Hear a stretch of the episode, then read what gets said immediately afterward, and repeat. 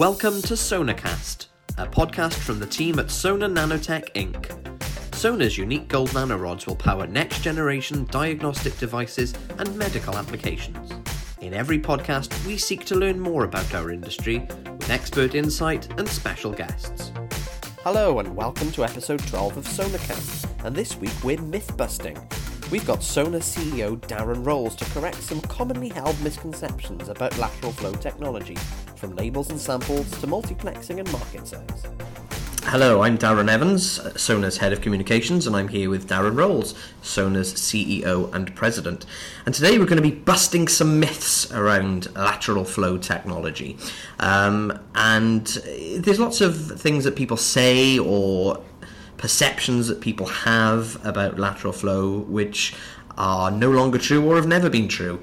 Um, so I thought that we could perhaps talk through some of those myths today and um, why they are indeed myths. So let's uh, kick off with the first one then, the one that you hear quite a lot from people who aren't necessarily too familiar with how lateral flow works, um, that it's an old or outdated technology. Darren, why is that a myth? Well, I mean, it. I mean, it's not a myth in terms of it's old, because it is. It's it's been around. You know, it's kind of, kind of since the early nineties. Uh, well, late eighties, early nineties was when the first lateral flow test really came to market. You know, a H C G pregnancy test. But outdated. I mean, no way is it outdated technology. In fact, you know, it's only grown and continues to grow over that period of time. There's there's lots of people talking in the industry. You know, it's it's quite funny when I've talked to lots of people in the diagnostic space over the last fifteen years, and they've said, "Oh, yeah, lateral flow's dead. It's gonna, you know, it'll, it'll disappear in a couple of years." Um, you know, and actually, then I kind of see them a few years later, and with a smile on my face, and say, "Well, I thought you you'd predicted the demise of this, and it's continuing to grow, and it's o- only continuing to grow." Um, yeah, so so I think obviously people make those predictions, not necessarily looking at the, you know, not being not being really in the industry. They typically tend to be in the uh, in the kind of other arms of diagnostics industry, like molecular diagnostics and so on, and, and genome sequencing, of which obviously they are all growing as well. But um, you know, the lateral flow space is certainly growing. You know, the it's kind of It's simple tech, and I think that's why people think it's old. But even in its simplicity, it's still a lot of technical knowledge that needs to go into creating a really mm. robust, um, you know, usable test. Um, you know, so and, and as well over that period of time, but, you know, the, the industry hasn't stood still. It hasn't it hasn't remained. Oh, okay, it's X, Y, Z materials, and that's it.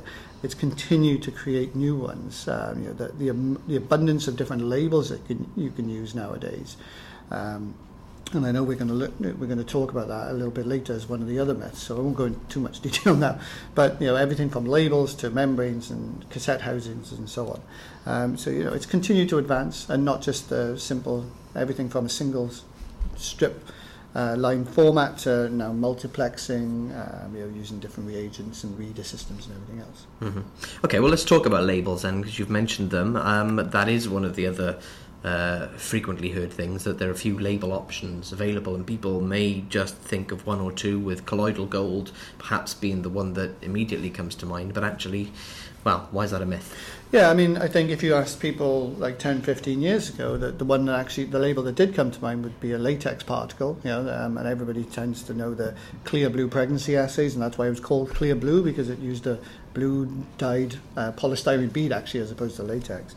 Um, but then, you know, gold nanoparticles, so collo- colloidal gold was introduced uh, early two thousands, um, you know, and, a, and a, you know, a, a much, I guess, a much more ubiquitous and much more easier product to use. Um, you know, so it kind of swept the board across all lateral flow tests.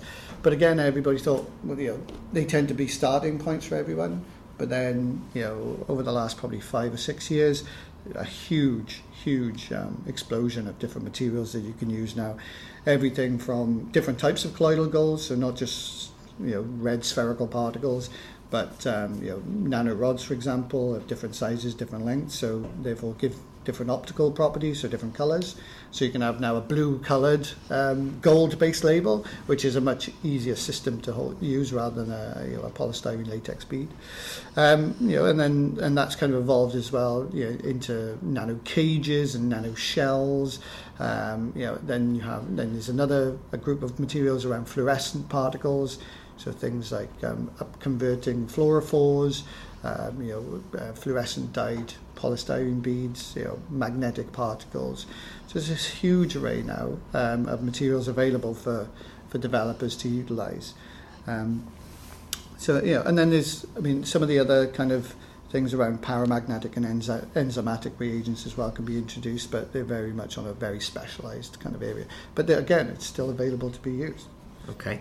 Um, another one then is that uh, a lot of people might think that the tests are either urine-based or blood-based, um, depending on the tests that they've perhaps personally encountered. But why is that a myth? Well, I think, you know, when you ask or when you talk to any kind of potential patient or whatever, you know, you think what, what are the kind of bodily fluids that are readily available to, to kind of access, and obviously um, urine, uh, especially for pregnancy tests, and, um, you know, and blood-based assays. Now, I mean, even blood-based assays, uh, you know, there's typically whole blood, which is everything including your red blood cells, um, which you would typically take from um, you know from, from venous or capillary, you know, finger prick sticks, um, or you can actually just have um, your serum, blood serum as well, which is when you what typically happens is people incorporate a blood separation pad within the device or in a, in the sample prep, and um, you know kind of uh, uh, you know remove the red blood cells, um, so you've just got the serum part of it as well. It just makes the, the process flow.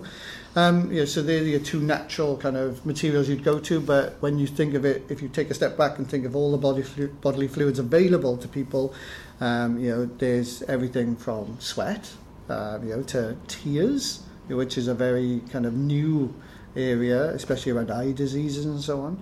Um, you know, and then you know, some of the some of the harder to process materials, I guess. So, uh, you know, if you look at stool samples, um, you know, and then spinal fluid, you know, um, and they're just human-based stuff. And then you can translate the whole thing to animals, and the similar kind of materials can come from animals as well.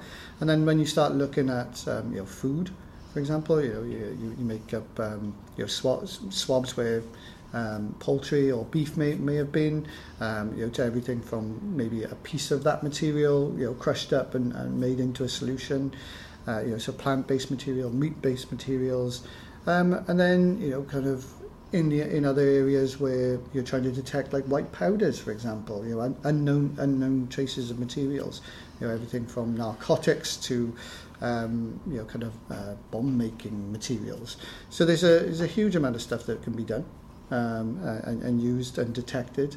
Um, so, but it's typically the sample prep side of things is what um, helps process uh, you know that test then into a, into a usable one. Right. You can only use one test for one sample. Why is that no longer true? Um, well, the advent of multiplexing, obviously, um, you know, you, you can, as, as uh, multiple people have said before, you can do it in a couple of different ways. You can put um, multiple strips all in one cassette, um, and if you've got enough sample there, so um, if you know, for urine, for example, you can get a lot of that. You can you can do multiple additions, so multiple sample additions, and you can just run three or four strips all on one cassette test. Um, you know, looking for different analytes, or you know, if you if you are limited in your sample, so if, for example, if you've got a you know a capillary blood, um, you only typically get twenty to forty microliters from any one one finger prick. Um, you know, so if you've got three or four analytes all on one strip, then you know you can run, you can run your test strip and, and detect multiple analytes. So, um, you know, so gone are the days, I think, where you just use one test for one sample. Okay. Um, the size of the market. Um, some people think that lateral flow is obviously a, a small niche market with a very small market segment. Why is that a myth? Well, I think people perceive it as a niche because they don't really know about it, and anything you don't know about is a niche, right? um, you know, it's not in the it's not in the grand public eye. Um, you know, but it, but the diagnostic space is a is a massive market, and lateral flow is a part of that, um, and it's huge. It's actually it's it's, it's billions of dollars um, every year, uh, and it's growing. Um, you know, when I first came into this, you know, the, the typical market size was maybe around two billion dollars. Um, you know, by you know next two three years, it's going to be you know well over eight billion dollars. I mean, that's a, that's a huge amount of growth. Um, you know, I think this you know back in twenty seventeen it was around you know five and a half billion dollars. Um, so you know, so just in that kind of five year period, it's going to go from five and a half to eight billion. It's nearly going to double. you know, over that time, and it's you know such a and that's a huge, huge market. Um, you know, for considering it's a niche market in inverted commas, and not a huge amount of people play in that market. So mm. um, there's lots of opportunity within that market for sure. And of course, a huge number of tests are produced a year as well. Yeah, I mean, uh, you know, it's uh, over a billion tests made last year. You know, predicted to increase easily to two billion over the next couple of years. Um, you know, so so again, it's it, the, the growth levels are you know certainly exciting. Um, personally, I think. The that number of devices made on an annual basis can can go way beyond two billion, especially um, as we move towards the this over-the-counter market, um, you know, and, and, and a wider consumer consumption of these tests and the availability of these tests. I can see it easily doubling that over the next few years as well. Okay, and finally, um, maybe not so much a myth, but uh, maybe a, a bit of advice when companies think that uh, they can just launch and succeed on their own in this business. Yeah, I mean, there's a lot of new entrants coming into the marketplace. Um, you know, so, they, so obviously they've got these grand visions of being able to create a test and put it to market, um, which is fantastic. Um, but I guess my, the advice um, would be. Uh, not to do that. Uh, simply, there's there's lots of people in this um, arena that's got a huge amount of experience. The amount of technology that's required to go into developing a test that's robust, reliable, and reproducible, you know, everything from you know, basic materials all the way through to you know a, a decent reader system, um, you know, and a regulatory compliance and a manufacturing. Um, yeah, so it, there's lots of companies established to be able to, you know. Um, help you in this journey, for certainly, you know, around collaborations. Collaborations is the key to success, really. You know, collaborate with people. Lots of companies offer this, quote, end-to-end service. It's whether you want to choose to put all your eggs in one basket. In reality, there's probably multiple companies out there that specialize in certain areas, whether it's materials or services that can help you in a much better way rather than a, a full end-to-end service. Um, you know, so make sure that you look around, make sure you talk to all the right partners, come to events like the Lateral Flow Seminar, um, you know, and some of the industry uh, events that we attend as well, um, and talk to those partners because, as you say, the, the collaboration is the key, um, you know, and that's what we want to be to, to be successful. And you know, that's Sona's mantra. We're all about collaboration here at Sona. Um, you know, creating partnerships so both companies can win um, and deliver tests that consumers will ultimately benefit. Excellent stuff. Darren, thanks ever so much for joining us today. No problem. Thanks, Darren. That's all from SonaCast this week. Thanks for listening, and don't forget to subscribe to make sure you don't miss future episodes. Also, make sure to follow us on social media to keep up to date with all the latest news and analysis from Team Sona. On Twitter, at Sona Nanotech, on LinkedIn, just search for Sona Nanotech Incorporated, and on Instagram, Sona underscore Nanotech. Team Sona will be attending various industry events throughout twenty nineteen, including the Lateral Flow Course in San Diego, Medica in Düsseldorf, and A A C C in Anaheim, where we will be recording future podcasts. If you'd like to be one of our special guests, get in touch with us through any of our social media channels.